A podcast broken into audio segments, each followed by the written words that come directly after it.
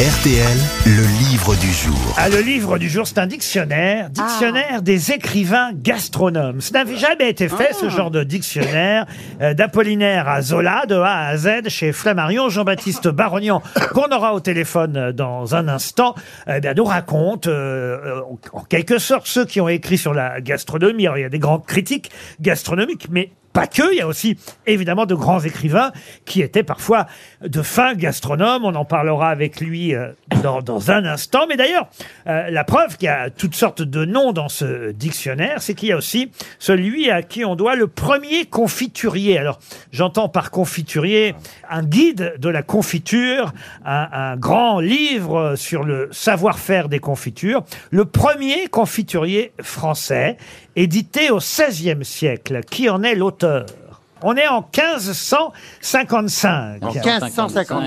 Et Et c'est quelqu'un qui est connu aussi pour autre Très chose. connu, très très connu. Son nom est est resté à la Ah, postérité. Absolument, mais on le connaît pour autre chose que pour ses confitures, voyez-vous. Ah, oui. Pour un truc euh, Mais c'était un de écrivain. géographie. Alors, il a publié, mais pas seulement. Alors, écrivain, je sais pas si c'est le mot, mais en tout cas, il a publié, on va dire, d'autres guides. Coué. Monsieur Bon, Coué. Coué, Bah, c'est bien plus tard. Oh on n'est pas au XVIe Est-ce qu'il y siècle. a un prix littéraire C'est pas qui la porte même son radio. nom Ah non, il n'y a pas de prix littéraire. Au cochon. Pardon. Au cochon. Comment ça, au cochon Bah, de la confiture au cochon.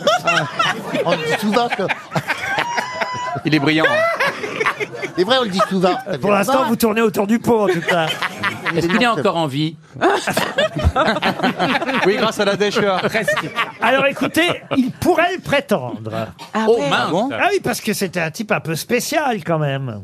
était alchimiste. Ah, euh, Paracels, euh, Alchimiste. non. Il avait un Euh, Nostradamus. Nostradamus Ah. Bonne réponse d'Ariel Wiesman. C'est bien Nostradamus. Ah, Bonjour Jean-Baptiste Barognan. Bonjour. Et, et pourtant, je pensais que mes camarades grosses têtes sauraient répondre plus facilement à cette question. Moi, je, je savais que Nostradamus avait écrit un guide sur la confiture. Vous l'avez lu vous-même, Monsieur Ah Barognan oui, tout à fait. Et il est extrêmement singulier, très moderne. Ah oui On peut, on peut s'en inspirer pour, pour préparer des confitures, de, de- et des gelées aussi. Alors, dans votre dictionnaire des écrivains gastronomes, on trouve donc euh, Nostradamus, on trouve notre camarade Jean-Pierre Coff. Ça m'a fait plaisir d'y retrouver euh, euh, Jean-Pierre Coff, Oui. euh, parce que, évidemment, il a euh, beaucoup écrit et, et a même fait des best-sellers euh, sur euh, la gastronomie, et on va dire sur la bonne bouffe, même plutôt. Même s'il n'aimait pas le mot bouffe, euh, il a été un des premiers, en tout cas, à lutter, vous le rappelez, contre les fameux produits allégés, que vous n'aimez pas non plus.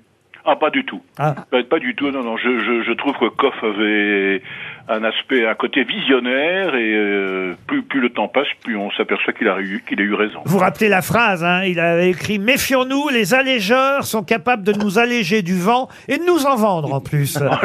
Il y a aussi quelqu'un qui a travaillé ici à RTL, qui est dans votre dictionnaire, euh, c'était peut-être encore Radio Luxembourg d'ailleurs à, à l'époque, c'est James de Coquet. Ah, Oui, génial. tout à fait. Tout à fait, qui était quelqu'un d'extrêmement élégant, d'extrêmement raffiné. Superbe, et j'adorais. qui parlait de la gastronomie et de la cuisine euh, avec énormément d'aristocratie et de noblesse. Et alors il y a aussi euh, Muriel Barbery, plus récent, écrivain qu'on connaît pour son best-seller L'élégance du hérisson.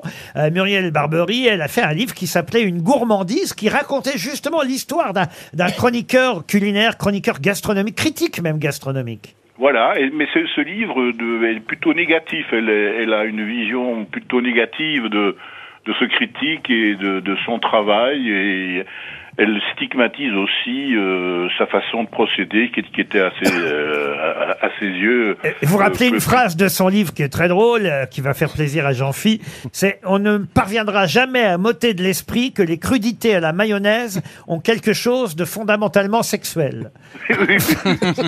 Eh ben dis donc, j'aimerais pas coucher avec elle. hein. » Alors il y a des inconnus hein, aussi dans votre livre. Ah, il y a beaucoup d'inconnus, Ah oui, oui. tout à fait. Auguste Luché, par exemple, ça je ne connaissais pas, je dois dire. Qui était Auguste Luché Ah ben c'est un, c'est- c'est- c'était un, un auteur euh, qui avait la- la- l'art de parler de plats absolument méconnus et inconnus. Et c'est- c'est une des raisons pour lesquelles je l'ai retenu.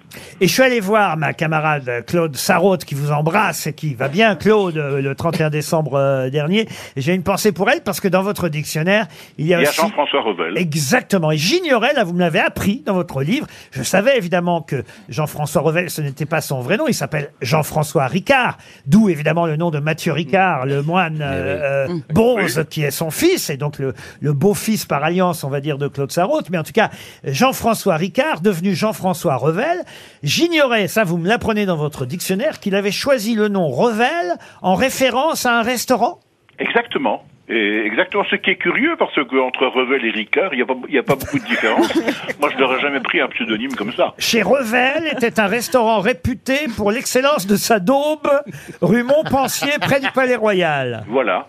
Mais il a écrit et surtout connu, et j'ai j'ai retenu son nom parce qu'il est l'auteur d'un d'un ouvrage absolument remarquable sur l'histoire de la gastronomie, qui s'appelle Un festin en parole, qui dans lequel euh, Ah. on trouve absolument tout, et surtout euh, il, il combat des idées reçues concernant Il les- aimait- les or- l'origine des plats et par exemple là, à la cour à la cour de la reine de Médicis comme comment on Il Mm. avait aimait- introduit il aimait- la cuisine italienne en France. Il aimait particulièrement la table. Je peux vous raconter une anecdote, j'ai le droit maintenant. Avec Sur le- Jean-François a- Revel, Avec oui. le recul, et sur Jean-François Revel, et sur Jean-Pierre Coff.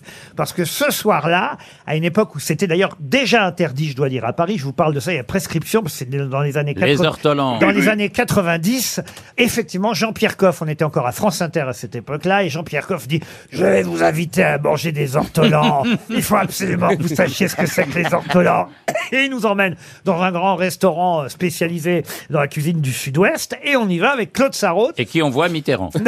non.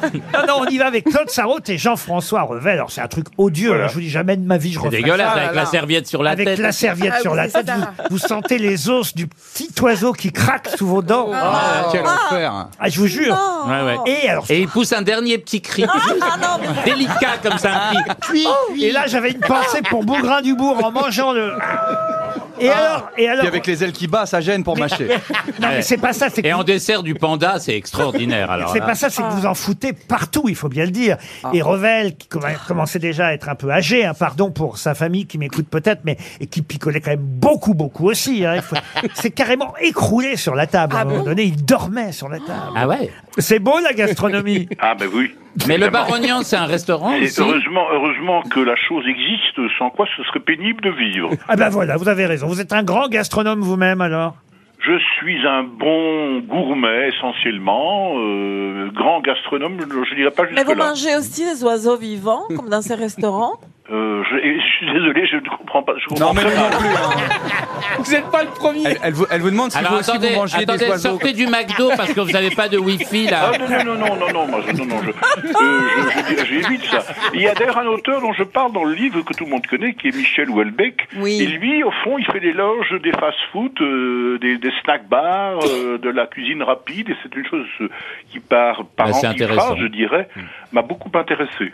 Dictionnaire des écrivains gastronomes, c'est chez Flammarion. Et effectivement, c'est passionnant parce qu'on y retrouve des grands écrivains, mais aussi de grands critiques culinaires. Kurnonski, magnifique. Eh bien, évidemment, Escoffier et bien d'autres. C'était le livre du jour. Merci, monsieur Barognan.